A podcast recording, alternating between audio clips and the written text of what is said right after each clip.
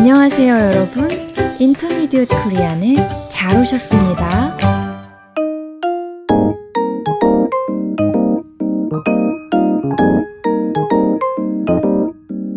여러분, 안녕하세요. 유쌤입니다. 안녕하세요, 민쌤입니다. 민 선생님, 날이 많이 따뜻해졌어요. 네, 여기저기 꽃들이 만발해 있더라고요. 봄 기운이 물씬 풍기는데요. 청취자 여러분도 잘 지내시지요? 오늘은 일상에서 많이 쓰는 유용한 표현을 배워보는 시간이에요. 민 선생님, 오늘의 표현 소개해 주시겠어요? 오늘은 시치미를 떼다 라는 표현을 배워보려고 해요. 아, 우리가 많이 쓰는 표현이네요. 그렇죠? 유 선생님은 언제 이 표현을 쓰시나요? 알면서도 모른 척할 때 쓰는 것 같아요. 네. 알면서도 모른 척 하거나 하고도 안 한 척 할 때 쓰는 표현이에요. 그런데 시침이라는 말이 무슨 뜻이지요? 옛날에 매사냥을 하던 때가 있었다고 해요. 매요? 아, 독수리보다 조금 작고 아주 빨리 나는 새요? 네. 매를 날려보내서 꿩이나 토끼를 잡는 걸 매사냥이라고 한대요. 그렇군요. 매사냥에 사용하는 매는 주인이 있겠죠? 아마도 그렇겠죠.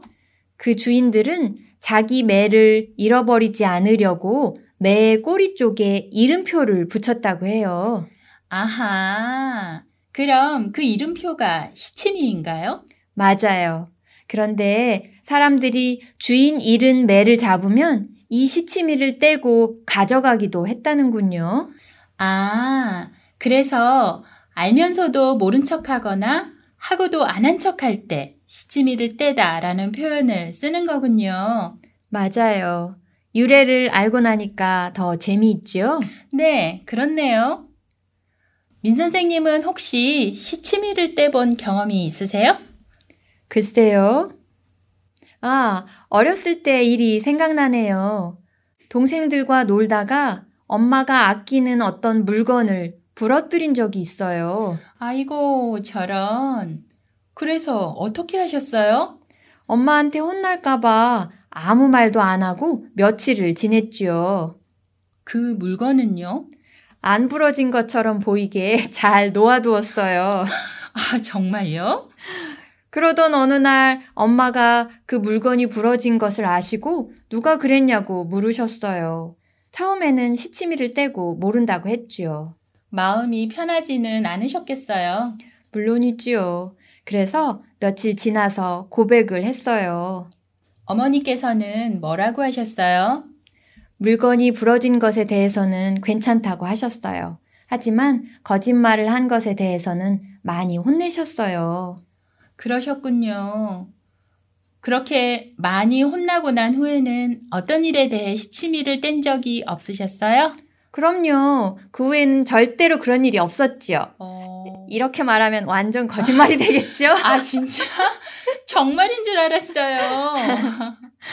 어른이 되고 보니까 어떤 때는 다른 사람을 위해서 시치미를 떼야 할 경우도 있더라고요. 아, 배려하는 마음이 느껴지네요.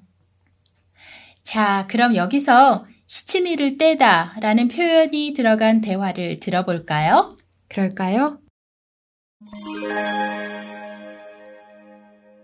지호 씨, 어제 소개팅 했어요?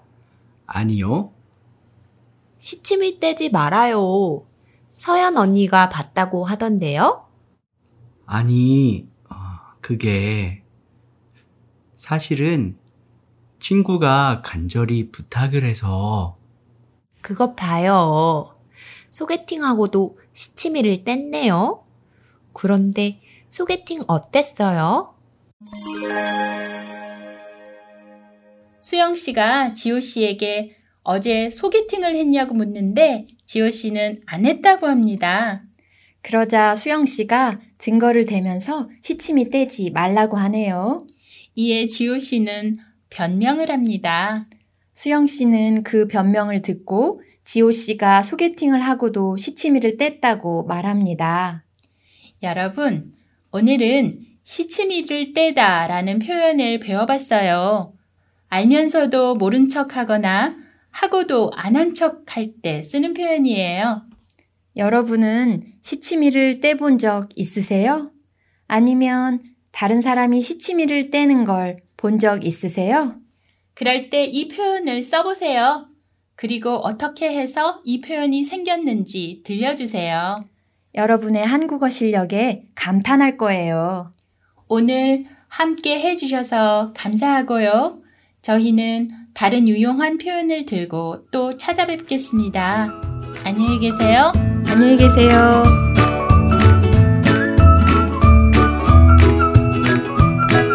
아, 여러분, 우리 팟캐스트에서는 대본을 제공하고 있어요. 혹시 안 보이시면 여기 올려진 링크를 눌러보세요. 그리고 질문이나 의견은 forintermediatekorean at gmail.com으로 보내주세요. 여러분의 응원이 큰 힘이 됩니다.